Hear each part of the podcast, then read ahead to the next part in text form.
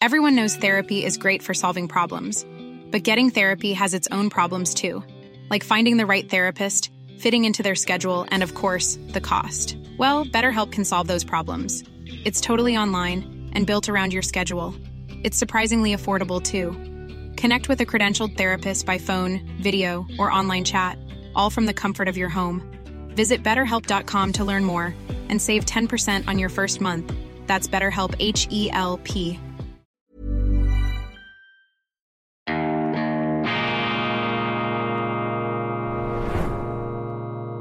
Diese Ausgabe von Weltwoche Daily wird Ihnen präsentiert von Kibun, dem Schweizer Pionier für gesundes Gehen und Stehen. Grüezi miteinander, ganz herzlich willkommen und einen wunderschönen guten Morgen, meine sehr verehrten Damen und Herren, liebe Freunde. Ich begrüße Sie zur schweizerischen Ausgabe von Weltwoche Daily, die andere Sicht. Unabhängig, kritisch, gut gelaunt und österlich beschwingt am Gründonnerstag, dem sechsten April zweitausenddreiundzwanzig. Ich bin begeistert. Ostern beginnt, die Zeit der Sammlung, die Zeit der Auferstehung. Das Leben besiegt den Tod. Ich werde auf die theologischen Hintergründe und Fundierungen am Schluss bei einem der vielen Höhepunkte dieser Sendung darauf zurückkommen. Schön sind Sie dabei. Ich bin hoch erfreut, ich bin top motiviert und wir steigen ein, meine sehr verehrten Damen und Herren, nicht mit einem Lied, nicht mit Frank Sinatra, Fly Me to the Moon, You make me feel so young, you make me feel like spring is sprung. Nein, das soll heute für einmal in den Hintergrund treten. Die Musik sind diesmal die Worte, sind die Gedanken, und hier haben wir einen Song gewissermaßen, ein Gedicht, das wunderbar zum Wahnsinn der Gegenwart passt, zu diesem Großbankensterben in der Schweiz. Die C S ist tot, lange lebe die C S, auferstanden, weiterlebend, transformiert sozusagen. Auch eine Ostergeschichte innerhalb der U B S. Also es österlet überall, Ostern, wohin man blickt, Auferstehung an allen Fronten. Jetzt also dieses Gedicht. Wunderbar, ein fantastisches Gedicht, meine Damen und Herren, formuliert neunzehnhundertdreißig in der legendären Zeitschrift Die Weltbühne, formuliert von Kurt Tucholsky, dem unnachahmlichen, fantastischen Dichter. Hören Sie dieses Poem, diese Poesie. Unglaublich, wie wenn sie vorgetragen worden wäre an der gest- vorgestrigen schon Generalversammlung der Credit Suisse. Kurt Tucholsky. Wenn die Börsenkurse fallen, regt sich Kummer bei fast allen, aber manche blühen auf, ihr Rezept heißt Leerverkauf. Keck verhökern diese Knaben Dinge, die sie gar nicht haben, treten selbst den Absturz los, den sie brauchen, echt famos. Leichter noch bei solchen Taten tun sie sich mit Derivaten. Wenn Papier den Wert frisiert, wird die Wirkung potenziert. Wenn die Folgen, wenn in Folge Banken krachen, haben Sparer nichts zu lachen, und die Hypothek aufs Haus heißt, Bewohner müssen raus. Trifft's hingegen große Banken, kommt die ganze Welt ins Wanken. Auch die Spekulantenbrut zittert jetzt um Hab und Gut. Soll man das System gefährden, da muss eingeschritten werden. Der Gewinn aber bleibt privat, die Verluste kauft der Staat. Dazu braucht der Staat Kredite, und das bringt erneut Profite. Hat man doch in jenem Land die Regierung in der Hand. Für die Zeichen, für die Zechen dieser Frechen hat der kleine Mann zu blechen. Und das ist das feine Jahr, nicht nur in Amerika. Und wenn Kurse wieder steigen, fängt von vorne an der Reigen, ist halt Umverteilung pur, stets in eine Richtung nur. Aber sollten sich die Massen das mal nimmer bieten lassen, ist der Ausweg längst bedacht. Dann wird bisschen Krieg gemacht. Kurt Tucholsky, der geniale Kurt Tucholsky, neunzehnhundertdreißig, dieses Gedicht, damals so wahr wie heute. Die Menschheit, so scheint es, auch die Schweiz, der schweizerische Teil der Menschheit, hat sich keinen Millimeter bewegt, in der Zahnmedizin schon, aber nicht bei der Regelung dieser Großbanken und Finanzprobleme. Mit diesem Gedicht, meine Damen und Herren, steigen wir heute ein. Donnerstag übrigens, die neue Weltwoche erscheint. Endlich ein Grüner an der Spitze. Solche Grüne gefallen uns, hier ein Auto. Vielen Dank, das ist eine Anzeige, das ist ein Inserat. Wir danken von Herzen der Firma Jeep.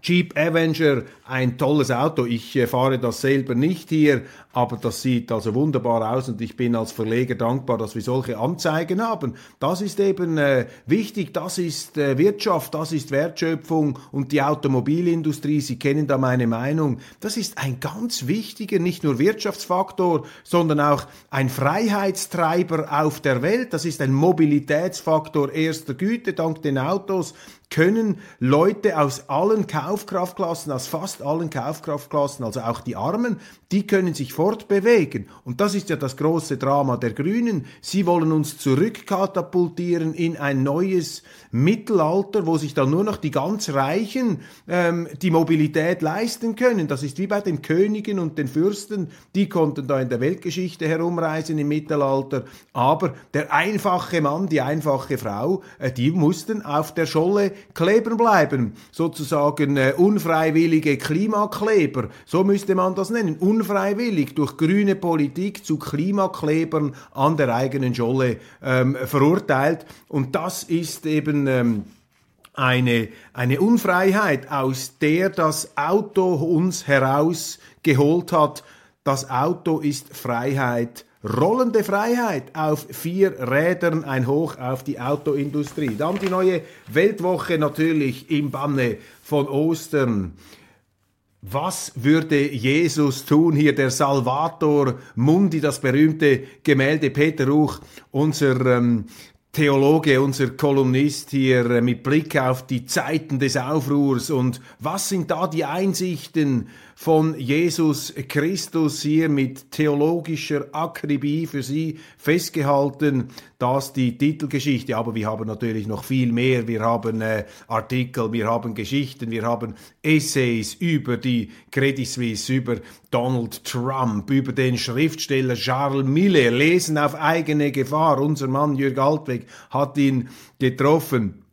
Wir haben äh, so viele faszinierende Themen. Wir haben den großen deutschen Gelehrten Johannes Fried. Johannes Fried, der Mann, der sich auch mit den biblischen Geschichten, mit der Antike, also wirklich äh, intensivst auseinandergesetzt hat. Und er hat ja sehr auch aufrüttelnde Thesen zu dieser ganzen biblischen Geschichte, zur Kreuzigung, die er als Historiker erforscht hat, mit einer Quellenvertiefung, die wirklich neue Horizonte und neue Gesprächsvarianten ähm, hier ermöglicht. Das in der äh, Ausgabe, dann Kommentierung des ganzen äh, äh, politischen Hexenjagdverfahrens gegen Donald Trump. Wir haben äh, einen sehr schönen Artikel über ähm, den Propagandisten der Stunde, über ähm, den Markus Lanz, Ulrike Gero, die ja mein Kollege Roman Zeller sehr erfolgreich interviewt hat auf unserem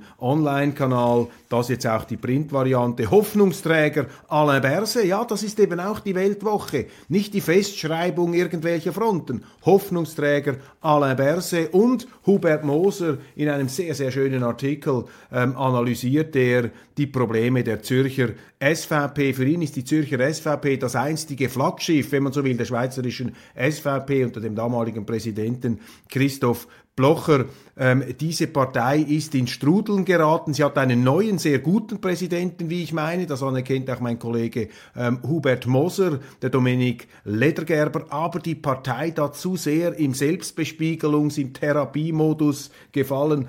gefangen, das und viel mehr in der neuen Weltwoche. Auch zu erwähnen übrigens an dieser Stelle Ed McMullen, der frühere U S-Botschafter in Bern. Grossartig, Ed McMullen. Er schreibt nun ein Hohelied auf die schweizerische Neutralität, dies im krassen Kontrast zu seinem Nachfolger Scott Scott Miller. Ich muss immer aufpassen, dass ich den namentlich nicht mit dem Scott Ritter verwechsle. Die haben gar nichts miteinander zu tun, da der frühere C I A-Mann und heute sehr luzide Kritiker der U S-Strategie gegenüber Russland. Nein, Scott Miller ist der U S-Botschafter der Biden-Regierung in Bern und der ist ja fürchterlich über die Schweiz hergezogen. Und Ed McMullen, er hält nun dagegen. Fantastisch. Solange es in den U S A noch viele Ed McMullens gibt, ein Trump-Mann übrigens, da ist eben die Schweiz gut angeschrieben. Da steht die Schweiz hoch im Kurs. Und dieses masochistische Hochjubeln da der demokratischen Regierungen durch unsere Mainstream-Zeitungen, allem voran die Neue Zürcher Zeitung, geradezu neutralitäts- und heimatmüde, ja, die ähm, hängen da Lametta auf, die bejubeln diese Demokraten. Dabei sind die Demokraten, wenn sie in Washington regieren, für die Schweiz eine Plage, eine richtige Landplage, eine Bedrohung für die Interessen unseres Landes. Und Ed McMullen hier das strahlende Gegenbeispiel. Wir vermissen den früheren U S-Botschafter in Bern, Ed McMullen. Die Credit Suisse, die Kreditanstalt, meine Damen und Herren, was Ihnen jetzt da erzählt wird zu diesem ganzen Großbankenbegräbnis, das scherbelt, das stimmt nicht. Man versucht Ihnen das zu verkaufen als eine alternativlose, fantastische Behördenleistung. Das Selbstlob überdröhnt hier jede, äh, jede Kritik. Unsere Bundesrätin Karin Keller-Sutter, Nationalbankchef Thomas Jordan und die äh, Kollegen von der FINMA mit der neuen Präsidentin. Ich sage das mal ganz offen hier, die neue FINMA-Präsidentin macht auf mich keinen guten Eindruck. Das ist für mich eine Art Apparatschik aus der Uniblase, aus dem Elfenbeinturm hier, ähm, sozusagen ein abstraktes... Ähm, Lebens, ein abstrakter Lebensentwurf, der sich einem da ähm, zeigt, wenn man äh, dies verfolgt. Ich habe das jetzt einfach beim Fernsehen, bei einigen Fernsehauftritten gesehen. Diese FINMA für mich äh, nicht so besetzt, wie sie eigentlich besetzt sein müsste. Und die Politiker, ich habe das ja in meiner gestrigen Sendung schon gesagt, äh, die machen jetzt eine Sondersession zur Credit Suisse. Da wird dann das Manager-Bashing unerträglich sein. Man wird das nicht mehr aushalten, also ich halte das nicht aus, dieses selbstgerechte, heuchlerische Herumhacken auf einer Bank, auf den Bankangestellten. Ich meine, Tausende, Zehntausende von C S-Angestellten haben einen super Job gemacht. Die haben sich äh, den ganzen Tag äh, intensivst ähm, mit ihren Aufgaben, mit ihren Pflichten beschäftigt. Die arbeiten viel härter als alles, was da in Bundesbern Sitzungsgeld abholt und abzockt, äh, was es, äh, bis sich die Balken biegen. Die Politiker sind ja scheinheilig, äh, dass es Gott erbarmt, äh, scheinheilig in dem Sinn, dass sie ja für sich ihre Einkünfte beliebig äh, maximieren, mit Zusatzmandaten, mit Pöstchen, in die man sich äh, äh, hineinwählen lässt. Die versilbern ihre Mandate, sie schauen, dass sie möglichst viel Sitzungsgelder kassieren. Und wenn einer äh, dann nicht an allen Sitzungen dabei ist, zum Beispiel wie ich, mit etwa zweiundachtzig Prozent äh, Präsenz, eine beängstigende Sitzungspräsenz, dann wirst du noch äh, blöd angemacht, auch von den Medien, die diese Berufspolitiker verherrlichen. Und äh, stattdessen stampfen sie dann auf diesen Banken. Angestellten herum. Das finde ich fürchterlich. Das ist ein Skandal und das ist auch eine Undankbarkeit, denn auch eine Credit Suisse, die sicherlich unternehmerische Fehler gemacht hat, keine Frage, sonst wäre sie ja nicht an diesen Punkt gekommen. Aber diese Credit Suisse, diese Kreditanstalt, hat über hundertsiebenundsechzig Jahre, in den meisten dieser Jahre, massiv Steuern bezahlt für die Schweiz. Sie hat der Schweiz massiv viel gebracht und dieses schnöde, jetzt populistische Herumstampfen, dieses Einstampfen, das ist ein Affront, das ist auch eine Beleidigung für die früheren Generationen grossartiger, ruhmreicher Angestellter. Nicht nur die Managements ähm, da oben, von denen es aber auch eine ganze Reihe sehr hervorragender Managements gab. Nein, auch die grosse Zahl der vielen Angestellten, die da einfach äh, angemacht werden, herabgewürdigt, angeschwärzt werden von diesen selbstgerechten äh, Theoretikern da in ihren ähm, geschlossenen Abteilungen. Viele von ihnen haben in der Marktwirtschaft noch gar nie Geld verdient, da diese Politiker. Also ich plädiere da für größtmögliche Zurückhaltung, dieses Scherbengericht, diese Schauprozesse, diese Lynchprozesse, die jetzt geradezu veranstaltet werden oder die man sich so wie herbeizusehnen scheint hier, also wie im Mittelalter, als sie da diese Köpfungen hatten und die öffentlichen Folterungen. Etwas von dieser Stimmung spüre ich jetzt bei allem Verständnis dafür, dass natürlich auch die Aktionäre ähm, verärgert sind, dass ihre Aktien an Wert verloren haben, dass sie auch enteignet worden sind, faktisch ausgebremst, nicht gefragt worden sind von den Behörden bei dieser Zwangsheirat zwischen C S und U B S, bei dieser Flintenhochzeit. Aber, und das ist mein Punkt, das ist der wichtigste Punkt hier, wir müssen in der ähm, Politik jetzt äh, das Behördenverhalten untersuchen. Wir müssen hier diesen Mythos, dieses Märchen von der alternativlosen Rettung, das muss in Frage gestellt werden. Was der Bundesrat gemacht hat, was die... Ähm There's never been a faster or easier way to start your weight loss journey than with PlushCare. PlushCare accepts most insurance plans and gives you online access to board-certified physicians who can prescribe F D A-approved weight loss medications like Wegovy and Zepbound for those who qualify. Take charge of your health and speak with a board-certified physician about a weight loss plan that's right for you. Get started today at plushcare.com slash weight loss. That's plushcare.com slash weight loss. plushcare.com slash weight loss. One size fits all seems like a good idea for clothes until you try them on. Same goes for healthcare. That's why UnitedHealthcare offers flexible, budget-friendly coverage for medical, vision, dental, and more. Learn more at u h one dot com. Nationalbank gemacht hat und was, was die FINMA, die Finanzmarktaufsicht hier verbrochen hat an diesem Wochenende. Das wird jetzt einfach bengalisch verklärt. Halt, stopp, nicht so schnell. Und man versucht jetzt eben ein Ablenkungsmanöver, eine Ablenkungsdiskussion zu machen bei diesen C S-Managern. Eines der Feindbilder ist zum Beispiel der frühere Verwaltungsratspräsident Urs Rohner. Ich schreibe das in der neuen Weltwoche. Mein Rohner, Entschuldigung. Zwölf Jahre lang als Vizepräsident und Präsident war er dort ganz oben im Strategiegremium. Nicht alleine, saßen noch ein paar andere dort, übrigens auch hochdekorierte Experten ihres Fachs. Unter seiner Führung, und an ihm putzen sie sich jetzt die Schuhe ab zum Teil, ja, hat die C S siebenunddreißig Milliarden Franken verdient vor Steuern. Entschuldigung, wer hat denn im Bundeshaus schon mal siebenunddreißig Milliarden verdient für die Schweiz innerhalb von zwölf Jahren? Und wenn man das mal ein bisschen sich vor Augen hält, dann wird man vielleicht etwas stiller und dann kommt dieser selbstgerechte Zorn, kocht also runter, äh, kocht etwas äh, weniger heiß. Und die Aktionäre, sie müssen sich natürlich schon auch die Frage stellen, wer hat denn hier eigentlich bei dieser Bank den Stecker gezogen? War das wirklich notwendig? Peter V. Kunz, Professor Peter V. Kunz, den ich sehr schätze, sehr schätze. Er hat in der Handelszeitung einen ausgezeichneten Aufsatz geschrieben und er hat doch gezeigt, hört doch auf mit diesem Märchen der Alternativlosigkeit. Wenn Politiker sagen alternativlos, das sage ich jetzt, dann wollen sie betrügen. Dann wollen sie ihnen einreden, dass es einen Sachzwang gibt und dass sie einfach keine bessere Idee haben. Einer, der alternativlos sagt, ist denkfaul. Und da hat der Professor Kunz zweifellos recht. Er sagt, natürlich gab es Alternativen. Man hätte doch nicht so schnell einknicken sollen. Man hätte diese Bank, übrigens auch viel früher, diese Legionen von Aufsehern, man hätte der früher zur Seite stehen müssen. Jetzt haben wir uns von den Amerikanern und von den Briten ein, ein Filetstück unserer Wirtschaft kaputt schießen lassen. Und da schäme, mich, schäme ich mich auch für meinen Berufsstand, für die Journalisten. Wie ich höre, gestern an der C S-Generalversammlung ähm, sind auch die Journalisten in Regimentsstärke aufmarschiert. Mein Kollege ähm, Roman Zeller und ähm, Sein Kollege Juan Mayer waren ebenfalls dabei, unser Dreamteam vor Ort mit vielen Videos und O-Tönen auf unserer Website. Sie finden das Weltwoche online oder auf unserer App.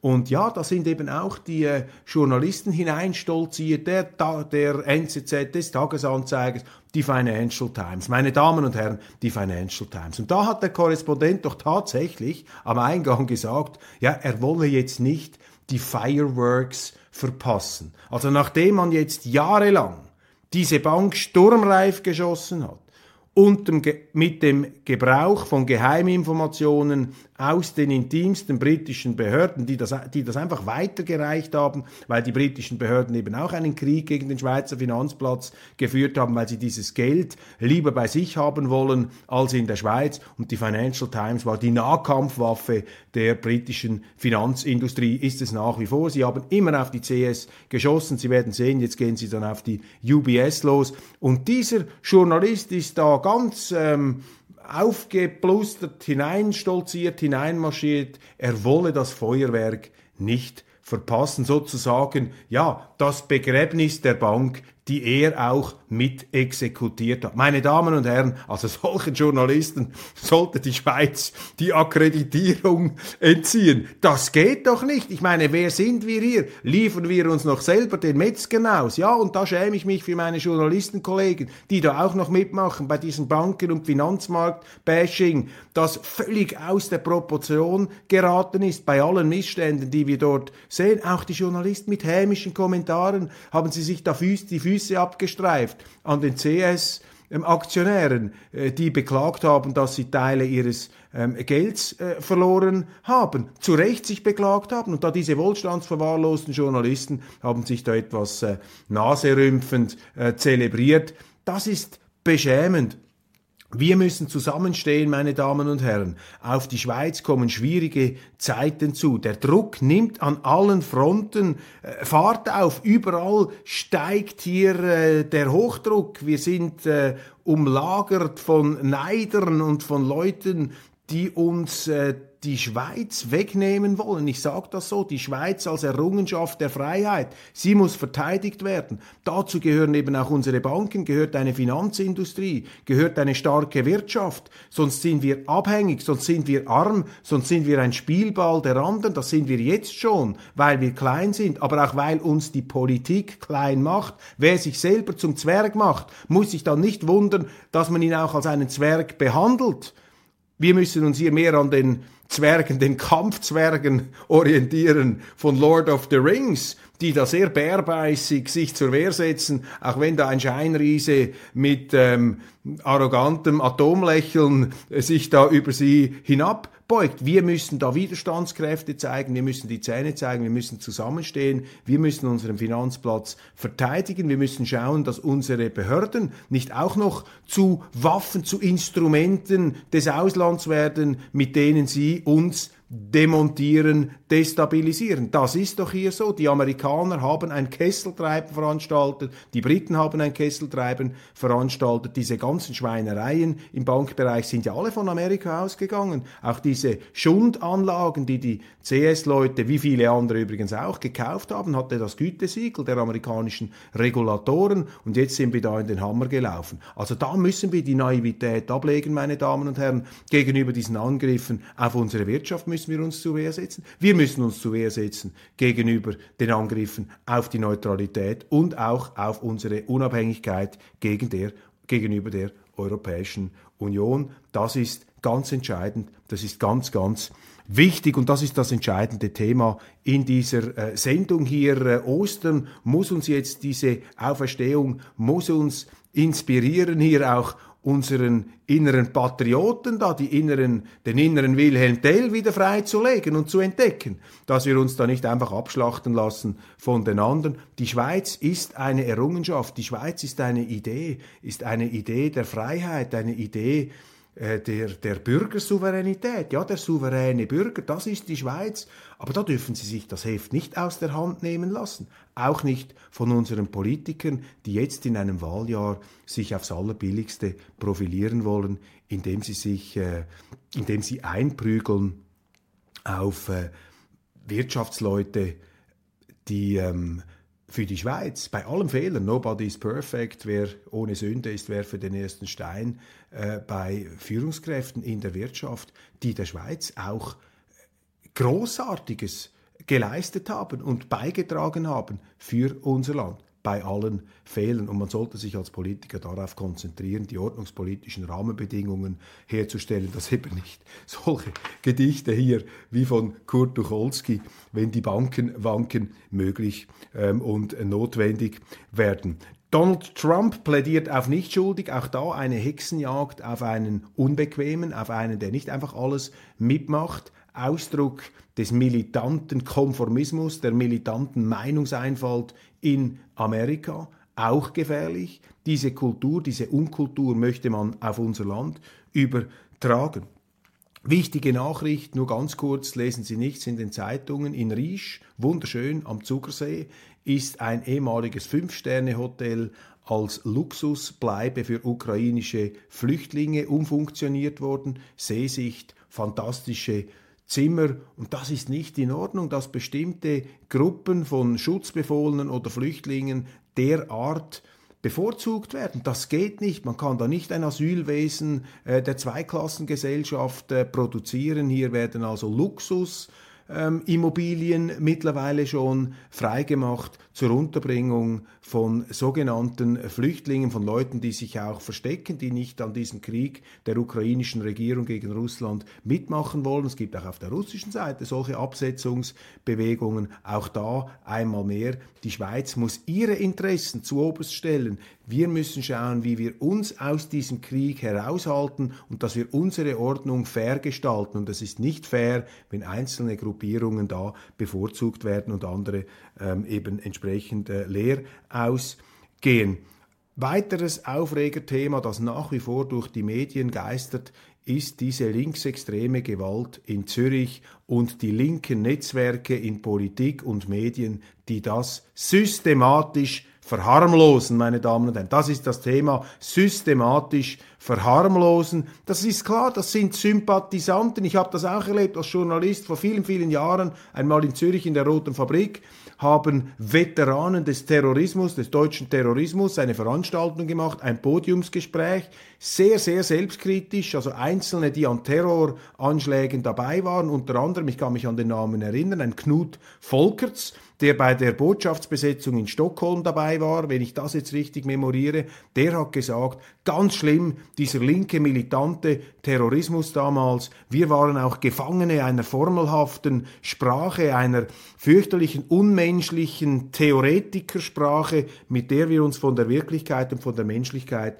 entfernt haben. Das ist ganz etwas Schlimmes und er schäme sich dafür. Und dann, was glauben Sie, was passiert ist? Dann hat eine Journalistin, eine sehr renommierte, bekannte Journalistin des Schweizer Radios ist aufgestanden und hat da diesen ähm, geläuterten, ähm, zerknirschten Ex-Terroristen zur Rede gestellt und gesagt, was fällt Ihnen eigentlich ein, äh, so defätistisch äh, über diesen Terrorismus zu sprechen? Wir erwarten von Ihnen Inspirationen für den bewaffneten Kampf. Das ist keine Einbildung, das habe ich erlebt, das habe ich selber gesehen an so einer Tagung, ist schon einige Jahre her, aber das ist ein Sinnbild für diese Kultur der Toleranz, der Sympathie und auch der Solidarität mit diesen linken Verbrechern. Man muss das so sagen, das sind linke Verbrecher, die setzen sich über die Rechtsordnung hinweg und die greifen mittlerweile, natürlich ermutigt, aufgepowert von dieser Sympathiestimmung, sie greifen die Polizei mittlerweile mit Eisenstangen und Molotow-Cocktails an. In Zürich mit Molotow-Cocktails, meine Damen und Herren.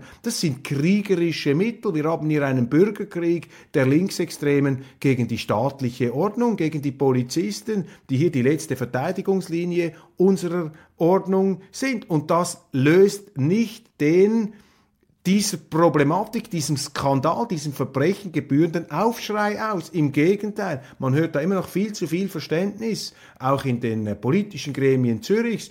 Ja, diese Linken, die vertreten doch legitime ähm, Anliegen da gegen den Kapitalismus. Ein solcher Unsinn wird da erzählt. Das ist eine Gewaltbrut, das sind Kriminelle, ähm, die die anderen auch einschüchtern, äh, die mit äh, Mafia, mit Kriegsmethoden hier operieren und das muss man bekämpfen. Und was eben alarmierend ist, ist, dass die Ta- ist die Tatsache, dass unsere Polizeikräfte zusehends gehindert werden, dagegen vorzugehen. Nur ein Beispiel, früher konnten sie ähm, diese Szenen infiltrieren, konnten sie quasi ihre eigenen Sonden da hineinbringen, um stärker herauszufinden, wo die militanten Linken auftreten. Das ist heute, wie ich höre, verboten. Also der Polizei sind da die Hände gebunden. Und das sind äh, schlechte Entwicklungen. Und in den Medien haben wir dann immer so ein Ein Whataboutismus, so eine Art, eine Nebeldiskussion. Man sagt dann, ja, ja, die Linksextremen, das ist schon nicht gut, aber auch die Rechtsextremen. Meine Damen und Herren, ich bin jetzt achtundfünfzig Jahre, auch schon achtundfünfzig Jahre alt und verfolge hier äh, Zürich schon lange und auch äh, die Gewaltausschreitung, die es immer wieder gegeben hat. Mir ist nicht bekannt, dass in diesem Haus, das hat es doch in der Schweiz noch nie gegeben, dass Rechtsextreme da mit Eisenstangen auf die Polizei losgehen. Das ist eine eingebildete, das sind so wie die eingebildeten Reichsbürger. Das Das erfinden die Linken, um hier eine quasi Pseudo-Gegengefahr aufzubauen, um das andere zu relativieren. Ich bin auch gegen rechte Extreme, selbstverständlich, wenn es die gibt und wenn die irgendwo so auftreten würden. Ich stelle einfach fest, dass vor allem der Linksextremismus wütet und ein Grund dafür ist eben diese unterschwellige bis ausdrückliche Billigung, die der linke Extremismus erfährt. Man sieht in denen, eben in den Medien auch, viele Journalisten kennen natürlich diese Krawallbrüder, haben in den gleichen W Gs ähm, gelebt. Ja, das sind dann sozusagen die Robin Hoods der Großstadt. Nein, das sind sie nicht, sind einfach Verbrecher. Punkt, fertig, aus, Amen. Das ist hier äh, das äh, tiefere Thema. Meine Damen und Herren, ich bin am Schluss dieser Sendung angekommen.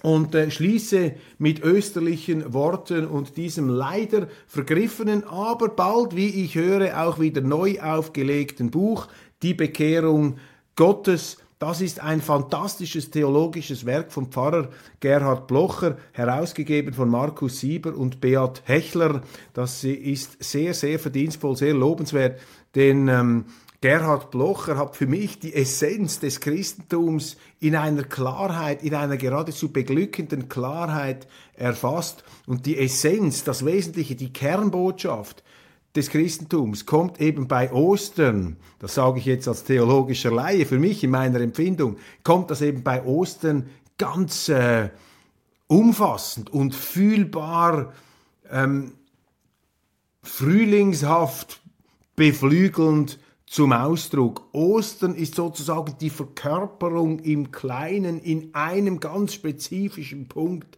die Verkörperung dessen, was das Christentum ausmacht, nämlich den, den Triumph, der Triumph des Lebens über den Tod. Das Leben besiegt den Tod. Das ist ja die ganz große Pointe, fängt schon im Alten Testament an. Da kommt Gott und sagt, es werde Licht, es werde etwas. Er zaubert sozusagen, er schöpft aus dem Nichts, aus der toten Materie das Leben. Das größte Rätsel, das größte Geschenk, das, was uns mit Demut erfüllen sollte, das, was auch der Kern unseres Glaubens sein sollte. Glauben ist ja dem Wissen überlegen. Das Wissen versucht sich alles untertan zu machen, alles einzuordnen, alles sozusagen verstandesmäßig zu kontrollieren und zu beherrschen. Die Sphäre des Glaubens ist eben interessanterweise die Sphäre, in der sich äh, absolute Ungewissheit und quasi auch das Gefühl einer Verlorenheit mit einem Gefühl des Getragenseins verbindet.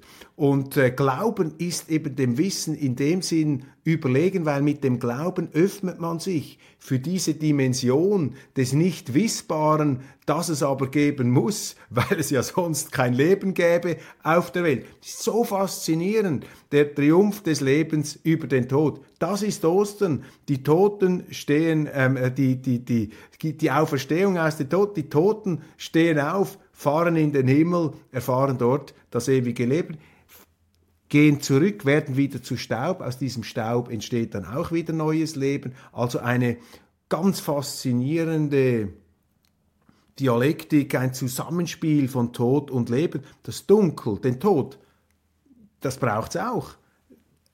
Davon hebt sich dann das Leben ab. Und ich habe das in meinem Editorial hier geschrieben, diese österliche Einsicht, diese christliche Ureinsicht, die befreit natürlich den Menschen. Sie hat etwas unglaublich Befreiendes, denn wenn sie äh, als Mensch einfach auf ihre Instinkte abstellen, dann haben sie natürlich Angst vor dem Tod. Der Tod wirft sie auf sie selbst zurück, auf die Begrenztheit, auf die Beschränktheit ihres Lebens, ihres ganzen irdischen Daseins. Und in diesem Moment des äh, christlichen Glaubens, dass ja das Leben aus dem Nichts quasi gekommen ist, das hebt sie eben aus ihrem eigenen Leben, aus der Beschränktheit, sozusagen aus dem Kerker ihres Lebens in eine höhere Sphäre, in eine zwar verstandesmäßig nicht zu wissende und zu begreifende Sphäre, aber eine Sphäre, die einen mit dem Glauben, mit der Zuversicht des Lebens, mit der Lebenskraft erfüllen kann. Ein hochfaszinierendes Thema, ein Thema, das natürlich viele Menschen fasziniert, sonst hätte sich das Christentum ja auch nicht durchsetzen können hier als äh, Urknall im Universum des menschlichen Geistes. Das sind Gedanken, die wir bei Ostern im Kreise unserer Familie vielleicht vergegenwärtigen können. Ostern, das ist Leben, das ist Liebe, das ist Zusammensein, das ist eben all das Gute, das Schöne, was uns trägt und was uns auch ausmacht. Vielen, vielen herzlichen Dank für Ihre Aufmerksamkeit. Das war fürs erste Mal die letzte Sendung vor Ostern. Wir sind dann wieder ab Dienstag für Sie da. Also ich, das Programm sonst läuft weiter. Bleiben Sie auf unserer Website, bleiben Sie auch auf YouTube. Wir haben viele Programme, die wir trotzdem schalten, aber ich lege eine kleine Pause ein. Wenn es mich dann nicht juckt, wenn es mich dann nicht zuckt, dass ich doch noch ähm, aktuell mich melde aus den Bergen. Sie haben viel zu lesen hier in der Weltwoche. Abonnieren Sie, abonnieren Sie auch diesen Kanal, bleiben Sie uns gewogen, bleiben Sie dabei. Vielen, vielen herzlichen Dank für Ihre Aufmerksamkeit, für Ihre ganzjährliche, österliche Auferstehungsunterstützung. Sie sind sozusagen für mich die Verkörperung jener großartigen Energie, die das ganze Universum trägt. Frohe Ostern, eine schöne Zeit. Ich freue mich auf ein Wiedersehen. Bleiben Sie auf diesem Kanal. Es kommt gut, es kommt gut. Verlieren Sie die Zuversicht nicht. Verlieren Sie die Zuversicht nie und die gute Laune schon gar nicht. Bis bald.